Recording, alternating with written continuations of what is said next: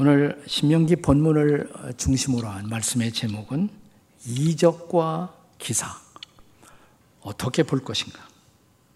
우리 신앙생활의 여정에는 사람의 이성으로 상식으로 설명이 불가능한 초자연적 현상들이 존재합니다. 이런 현상을 신앙의 핵심처럼 추구하는 행태를 가르쳐서 우리는 신비주의라고 부릅니다. 미스티지즘, 신비주의. 기독교 신앙에는 많은 신비적이고 또 체험적인 요소들이 있습니다. 이것들은 나름대로 중요성을 갖고 우리의 신앙에 도움을 제공하기도 합니다. 그러나 그럼에도 불구하고 소위 역사적 정통 기독교 신앙은 신비주의를 우리 신앙의 핵심으로 간주하지 않습니다. 그보다는 계시된 말씀을 근거로 신앙을 추구해 왔습니다. 만일 우리가 우리의 신앙을 우리가 경험한 어떤 특별한 신비적 체험에 근거를 둔다면 체험의 주관성에 따라서 신앙도 흔들리고 우리의 신앙은 객관적 토대를 잃어버릴 수가 있습니다. 그래서 복음주의 신학자들은 기독교는 신비적 요소를 분명히 내포하고 있어 신비적 종교라고 할 수가 있지만 기독교는 신비주의는 아니라고 강조합니다. 다시 말하면 우리가 경험한 신비한 현상 혹은 신비한 체험보다 하나님께서 객관적으로 말씀하신 것이 훨씬 더 중요하다고 말합니다. 그러므로 기독교는 신비주의 종교가 아니고 하나님의 말씀에 근거한 말씀의 교리를 믿는 종교라고 그동안 선포해 왔습니다.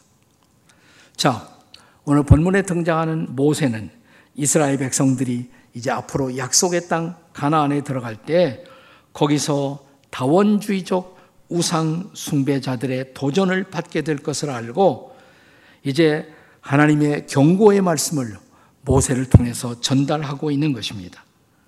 자, 그리고 이런 도전은 소위 선지자들의 이름으로 혹은 꿈꾸는 자들의 이름으로 그들에게 하나님의 백성들에게 다가와 이적과 기사를 보여주며 주의 백성들을 미혹할 것을 아시고 경고한 것입니다.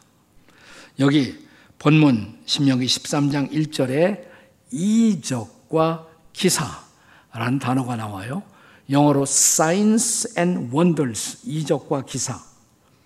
우리가 성경 전체를 보면 이런 단어 이적과 기사는 때로는 긍정적으로 때로는 부정적으로 사용되고 있습니다.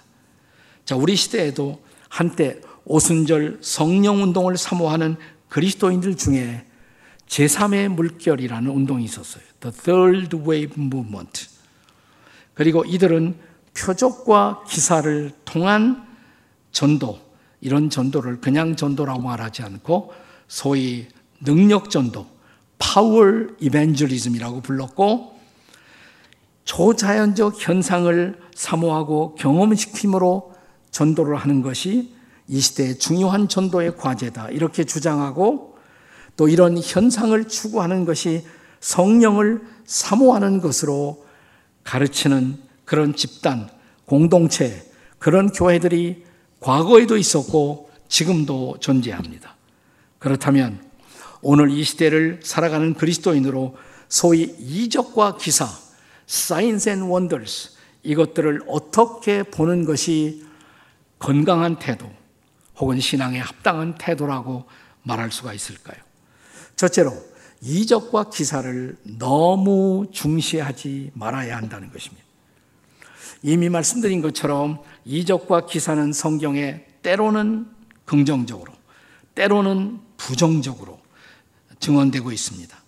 왜냐하면 이적과 기사는 하나님이 행하시는 일일 수도 있지만 마귀가 행하는 일일 수도 있기 때문입니다.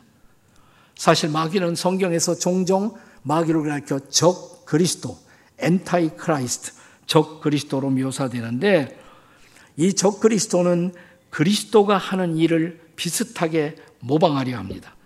그래서 그리스도가 행하신 이적과 기사를 똑같이 모방하기도 합니다. 그러므로 어떤 집회에 혹은 어떤 교회에 기적이 많이 일어난다.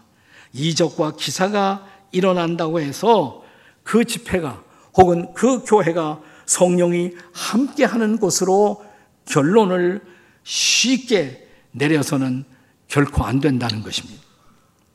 우리가 사도행전 8장을 읽어보시면 흥미로운 사건 하나가 소개됩니다.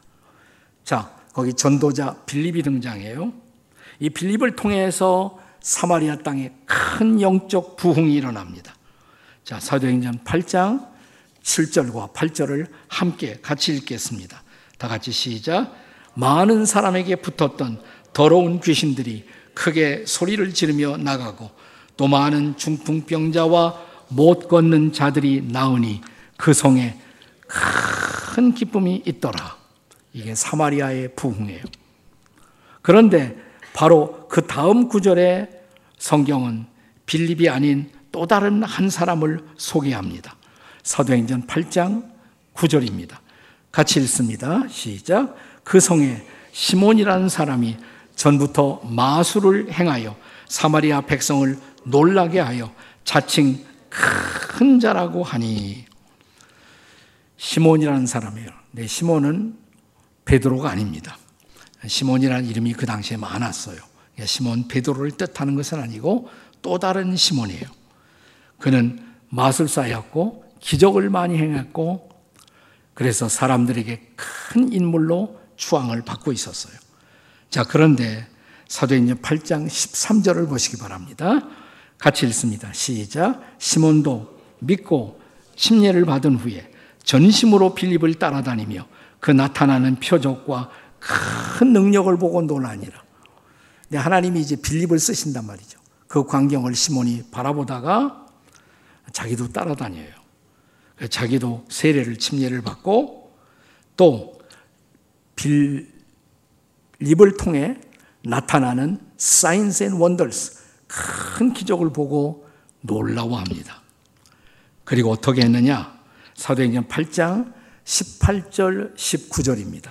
같이 읽습니다. 시작. 시몬이 사도들의 안수로 성령 받는 것을 보고 돈을 들여 이르되 이 권능을 내게도 주어 누구든지 내가 안수하는 사람은 성령을 받게 하여 주소서 하니. 자, 이러한 시몬의 행동 혹은 시몬의 태도에서 영어 단어 하나가 만들어집니다. 이게 바로 사이모니, S-I-M-O-N. 거기까지 하면 시몬이에요. 시몬. 시몬에다가 Y자 붙여요. 그러면 사이모니가 돼요. 사전을 찾아보시면 사이모니의 뜻이 성직 매매. 그러니까 돈으로 거룩한 것을 사는 행위. 이것을 사이모니라고 부르게 된 것입니다. 자, 그런데 이제 이 시몬에 대한 사도행전의 증언을 8장에서 계속 읽어 내려가다 보면 베드로가 이 시몬이라는 사람을 책망하고 꾸중하는 장면이 등장합니다. 사도행전 8장 20절의 말씀입니다. 같이 읽습니다. 시작. 베드로가 이르되 내가 하나님의 선물을 돈 주고 살 줄로 생각하였으니 내 은과 함께 망할지어다. 돈으로 성령을 산다고 너도 돈과 함께 망할지어다. 이런 경고를 받은 거예요. 자, 왜 그렇게 했을까요, 시몬이? 이 사람 마술사잖아요. 근데 빌립이 기도하면 기도, 기적이 일어난단 말이에요. 자기보다 더 큰 기적이 일어나거든요. 마술사는 눈으로 가시적으로 드러나는 기적을 좋아하는 사람이니까 자기보다 더 큰 가시적 기적에 호기심을 갖고 관심을 가졌던 것입니다. 그래서 그 기적을 살려고 했던 것이에요. 자, 이런 신앙의 행태에 대해서 우리가 산상수훈을 읽어보면 예수님이 산상수훈의 거의 결론 부분에서 자, 마태복음 7장 22절, 23절의 경고가 기록되고 있습니다. 같이 읽습니다. 시작. 그날에 많은 사람이 나더러 이르되 주여 우리가 주의 이름으로 선지자 노릇하며 주의 이름으로 귀신을 쫓아내며 주의 이름으로 많은 권능을 행하지 아니하였나이까 23절 그때 내가 그들에게 밝히 말하되 내가 너희를 도무지 알지 못하니 불법을 행하는 자들아 내게서 뭐예요? 떠나가라. 예수님은 바로 기적 중심의 신앙을 정상적인 것으로 간주하지 않았어요. 그것이 내 제자라는 것을 증명하지 않는다. 오히려 그것은 불법일 수가 있다. 불법을 행하는 자들아, 내게서 떠나가라. 예수님은 이렇게 경고하셨던 것입니다. 그러므로 이적과 기사를 신앙의 핵심으로 보는 것, 이것은 성경적 신앙이 아니라는 것입니다. 그런 맥락에서 오늘의 본문, 신명기 13장 1절이야 3절을 다시 읽겠습니다. 다 같이 시작. 너희 중에 선지자나 꿈꾸는 자가 일어나서 이적과 기사를 내게 보이고 그가 내게 말한 그 이적과 기사가 이루어지고 너희가 알지 못하던 다른 신들을 우리가 따라 섬기자고 말할지라도 너는 그 선지자나 꿈꾸는 자의 말을 청종하지 말라. 다시 말하면 무슨 말이에요? 이적과 기사를 너무 중시하지 말라는 것입니다. 이적과 기사, 기적 중심으로 신앙을 형성하려는 사람들이 결국은 빠지는 것이 뭐냐? 이단이에요. 이들이 쉽게 이단에 빠지고 거짓된 신앙의 제물이 되는 것을 볼 수가 있습니다. 최근에 우리 한국 어, 뉴스를 장식했던 JMS 혹은 또 저 영등포에 있는 만민 공공교회 뭐 이런 교회들 이런 교회들의 공통점이 뭔지 아세요? 사람들이 기적 때문에 가요. 기적을 보고. 근데 결국은 그것은 다른 것을 따르게 하는 것입니다. 뭐 그들이 처음부터 뭐 아, 다른 것을 따른다고 말하진 않을 거예요. 우리도 하나님 잘 섬긴다고 예수 잘 믿게 하는 것이라고. 결국 공통점은 뭐냐면 교주가 바로 그리스도라는 것입니다. 교주가 바로 메시아라는 것입니다. 그리고 그들은 결국 거기에서 모든 자기의 신앙의 잘못된 결론 앞에 도달하는 것입니다. 우리 교회에서도 한때 신앙생활 열심히 하던 부부가 영등포로 가더니 그 교회를 나가더라고요. 제가 가지 말라고 그랬어요. 절대로 거기는 가지 말라고. 기적이 신앙의 중심이 아니라고. 근데 나가더라고요. 그런 결국 부부가 헤어지고 갈라지고 명성이 있었던 사람인데 결국은 둘 다 아주 말할 수 없는 비참한 지경에 떨어지고 말았습니다. 그 교회 지금은 나가지도 않고요. 여러분, 하나님은 오늘 모세를 통해서 이스라엘 백성들에게 가나안 땅에 들어가 이런 거짓된 신앙에 미혹될 것을 미리 경고하고자 하신 것입니다. 결론은 무엇입니까? 이적과 기사를 너무 중시하지 마십시오. 자, 그렇다면 무엇을 중시해야 한단 말입니까? 오늘 본문이 가르치는 두 번째 레슨은 하나님 여호와를 사랑하는 것이 중요하다는 것입니다. 아멘이십니까? 한번 따라서 하나님 여호와를 사랑하는 것이 옆에 사람 쳐다보고 그것이 중요합니다. 자, 왜 무엇 때문에 우리가 신앙의 길에서 때로는 이적과 기사 같은 것들이 등장하여 우리 신앙을 혼란스럽게 만드는 것일까요? 본문 3절이 그것을 우리에게 이미 가르치지 않았습니까? 3절 다시 한번 읽습니다. 시작. 너는 그 선지자나 꿈꾸는 자의 말을 청종하지 말라. 이는 너희 하나님 여호와께서 너희가 마음을 다하고 뜻을 다하여 주 너의 하나님 여호와를 사랑하는 여부를 알려하사 너희를 시험하십니다. 그러니까 이적과 기사 이것이 우리 신앙의 시험일 수가 있다는 것이에요. 그러니까 기적이 일어나면 신기하죠. 그러니까 혹해서 따라간단 말이죠. 그런데 여러분, 자, 내 눈앞에서 놀라운 기적이 일어났다고 하십시다. 그래서 어쩌단 말이에요. 그것이 내게 무슨 의미 있는 내 인생에 영향을 끼쳐줄 수가 있단 말입니까? 그 신기한 기적이 일어났으니까 나도 우리도 이제 이적과 기사를 행하는 작은 마술사가 우리도 되어야 한단 말입니까? 아니죠. 중요한 것은 무엇입니까?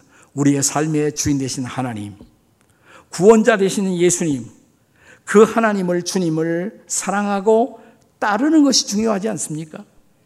그래서 본문 4절은 다시 이렇게 우리에게 명하고 있습니다. 4절에요. 다 같이 시작. 너희는 너희 하나님 여호와를 따르며 그를 경외하며 그의 명령을 지키며 그의 목소리를 청정하며 그를 섬기며 그를 의지하라. 아멘. 그러니까 우리가 뭘 따라가야 한다고? 하나님을. 기적을 따라가는 사람들이 되지 말라는 거예요. 기적을 따르는 것이 아니라 하나님을 따라가고 하나님을 사랑하고 하나님을 높이는 사람이 되어야 한다는 것입니다. 믿으시기 바랍니다. 자, 모세가 이런 말씀을 설교하던 당시 약속의 땅 가나안에서는 바알 숭배가 몹시도 유행하고 있었어요.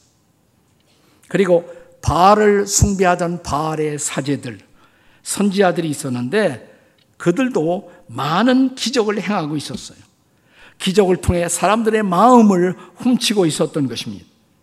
자, 그런데 이스라엘 백성들이 이제 영적 각오 없이 준비 없이 약속의 땅 가나안에 들어갔다가 그런 기적을 보고 호기심에 속아 하나님을 떠나게 될 것을 경계할 필요가 있었던 것입니다. 본문의 5절을 다시 보시겠습니다. 5절 말씀 다 같이 시작. 그런 선지자나 꿈꾸는 자는 죽이라. 이는 그가 너희를 애굽 땅에서 인도하여 내시며 종되었던 집에서 속량하신 너희의 하나님 여호와를 배반하게 하려 하며 너희 하나님 여호와께서 내게 행하라 명령하신 도에서 너를 꿰어내려고 말하였습니다. 너는 이같이 하여 너희 중에서 악을 제할지니라. 아멘. 여러분, 이스라엘 백성들이 지금까지 경험한 것 중에서 가장 위대한 기적이 있다면 뭘까요? 그들이 애굽의 노예 생활을 하다가 거기서 자유를 얻고 해방된 것, 구원받은 것. 그게 이스라엘 백성들의 최고의 기적이잖아요. 그런 구원을 경험하게 하신 하나님, 근데 그 하나님을 떠나 작은 어떤 마술 같은 기적을 보고 그 하나님을 떠난다면 그것은 악이다. 이렇게 지금 말씀하고 있는 거예요. 오늘날은 다를까요? 저와 여러분이 예수 믿고 우리에게 일어난 가장 놀라운 기적, 십자가의 기적이 아닙니까? 십자가를 통해서 죄사함 받고 예수 믿고 구원받아 하나님의 자녀가 된 것, 이것이 최고의 기적인 것을 여러분 믿으십니까? 근데 이 기적을 제껴놓고 작은 어떤 기적을 행한다고 해서 어디 가면 병 잘 난다고 해서 쉽게 교회도 바꾸고 쉽게 신앙도 떠나고 결국은 그래서 이런 잘못된 신앙의 재물이 되는 사람들이 적지 않다는 사실입니다. 그러므로 우리 신앙에서 가장 중요한 일, 그것은 우리를 구원하신 하나님, 예수님을 지속적으로 사랑하는 일입니다. 믿으십니까, 여러분? 그러므로 이적과 기사보다 더 중시할 것은 무엇일까요? 세 번째로 하나님을 사랑하게 하는 말씀을 중시하는 일입니다. 따라서 하세요. 하나님을 사랑하게 하는 말씀을 중시하십시다. 옆에 사람에게 한번 해보세요. 시작.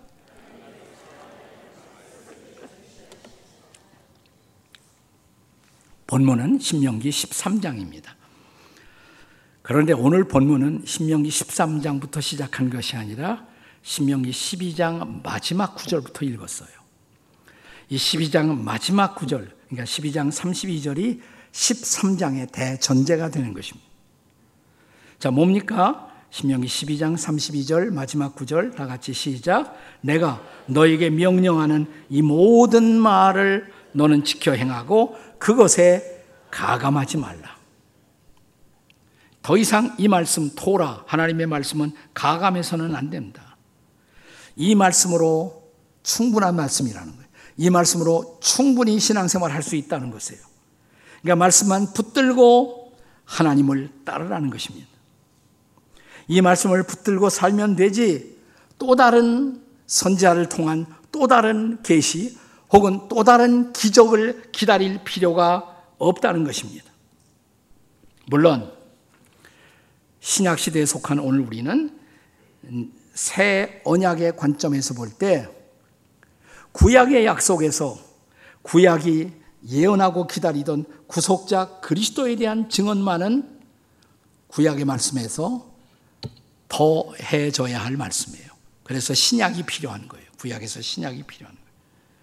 자, 신약 성경에서 구약, 옛 언약을 어떻게 설명하고 있는지 히브리서 10장 1절의 말씀을 함께 보시겠습니다. 히브리서 10장 1절 다 같이 시작. 율법은 장차 올 좋은 일의 그림자일 뿐이요 참 형상이 아니므로 해마다 늘 드리는 같은 제사로는 나오는 자들을 온전케 할 수 없다. 그것이 율법의 한계라는 거예요. 옛 구약, 옛 언약에서 핵심은 율법이에요.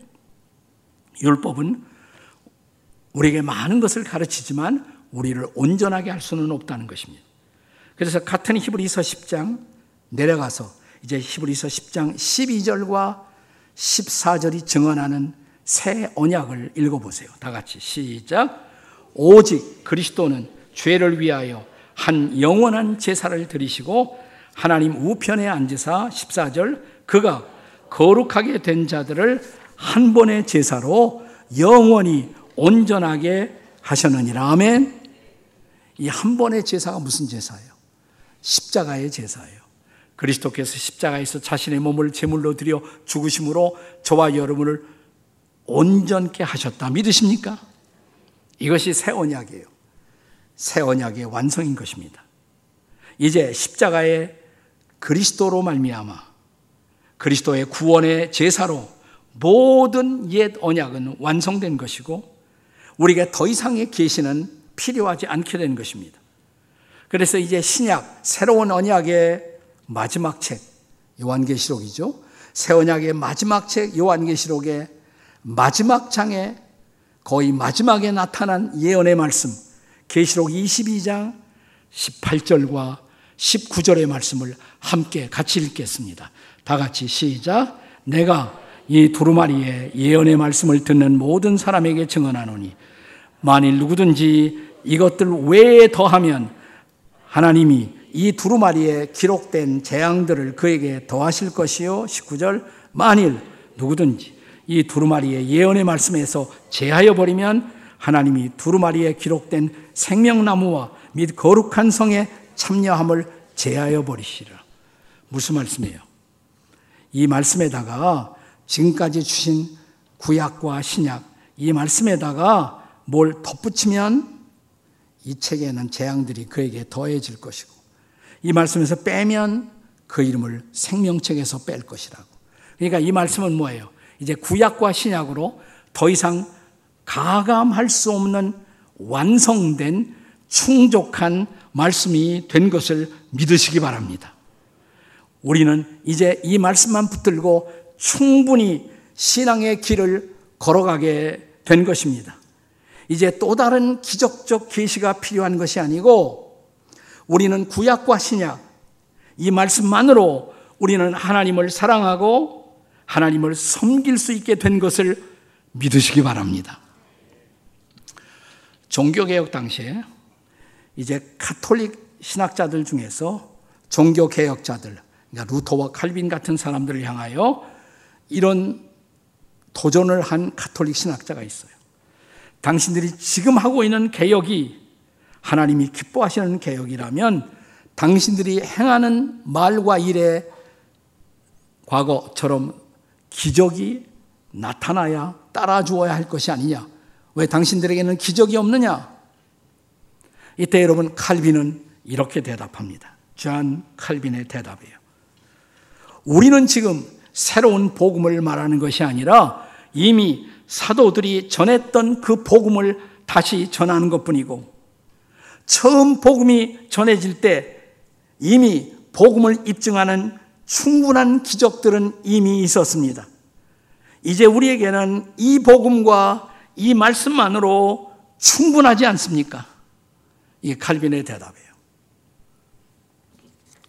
최근에 미국과 전 세계 복음주의 그리스도인들에게 존경을 받던 목사님 한 분이 세상을 떠나셨습니다. 한 두 주 됐어요. 팀 켈러라는 목사님이십니다. 네, 좋은 책, 좋은 글로 어, 또 좋은 설교로 우리에게 많은 감동을 주셨던 분이에요. 한국에도 다녀가셨습니다. 암으로 돌아가셨습니다. 그런데 또 다른 우리 시대에 존경받는 복음주의 목사님, 지도자 가운데 존 파이퍼라는 목사님이 계세요. 침례교 목사님이십니다. 자, 이 두 분이 이제 팀 켈러가 병상에서 어, 존 파이퍼와 이메일로 교제를 하는 가운데 마지막 이메일 인사를 하셨는데 그것을 존 파이퍼가 공개한 것입니다. 공개적으로 공개했어요.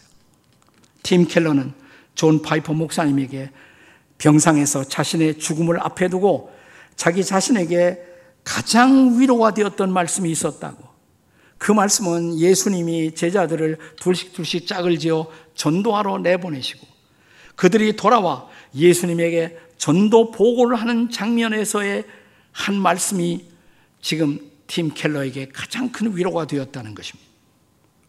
누가복음 10장에 보면 자 제자들이 전도 보고를 할 때 돌아와 보고를 할 때 우리가 전도하다가 병자 만나서 예수 이름으로 기도하면 병자가 낫고 예수 이름으로 귀신 들린 자를 향해 명령하면 귀신들도 항복하더이다.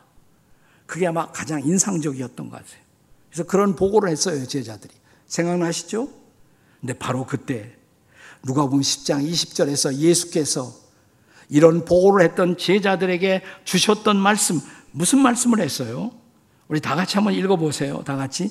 시작. 그러나 귀신들이 너에게 항복하는 것으로 기뻐하지 말고 너의 이름이 하늘에 기록된 것으로 기뻐하라 하시니라. 아멘. 네.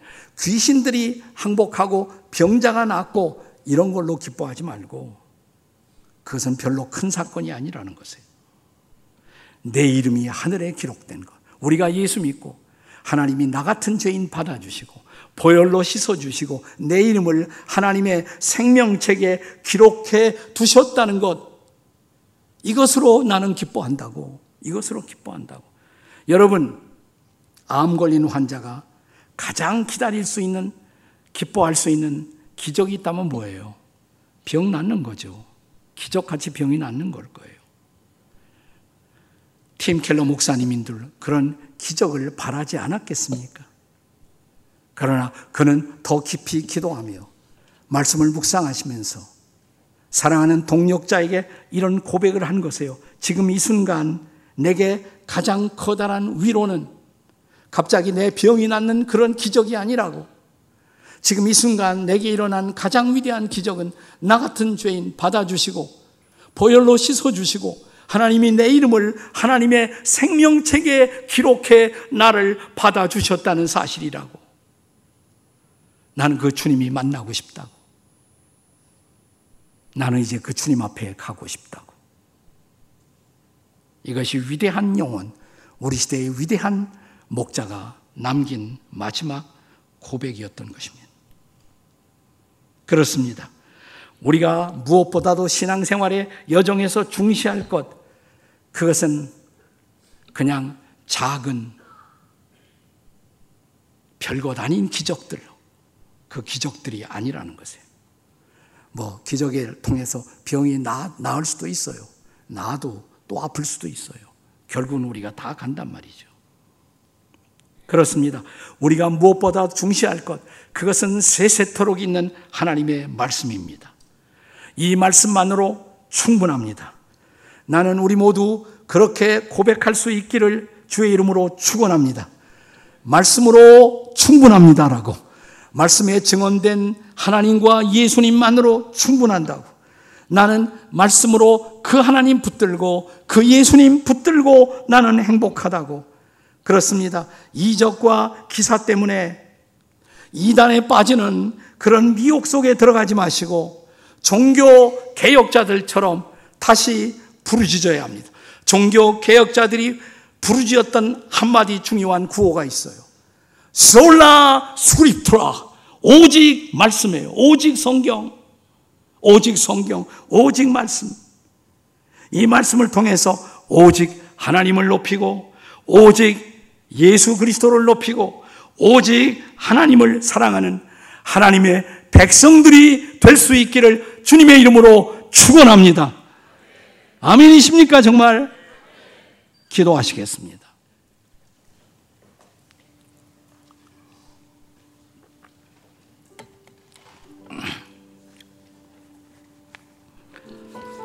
그러면 조용히 여러분의 두 손을 가슴에 얹어 보세요.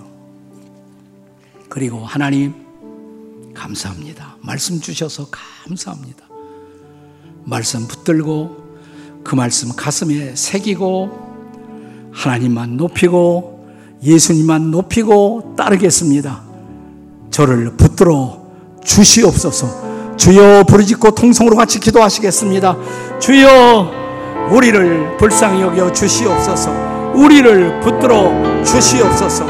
이 말씀으로 주님을 붙들고 주님을 높이고 주님을 따르겠사오니 주여 우리를 인도해 주시옵소서. 우리를 온전히 인도해 주시옵소서.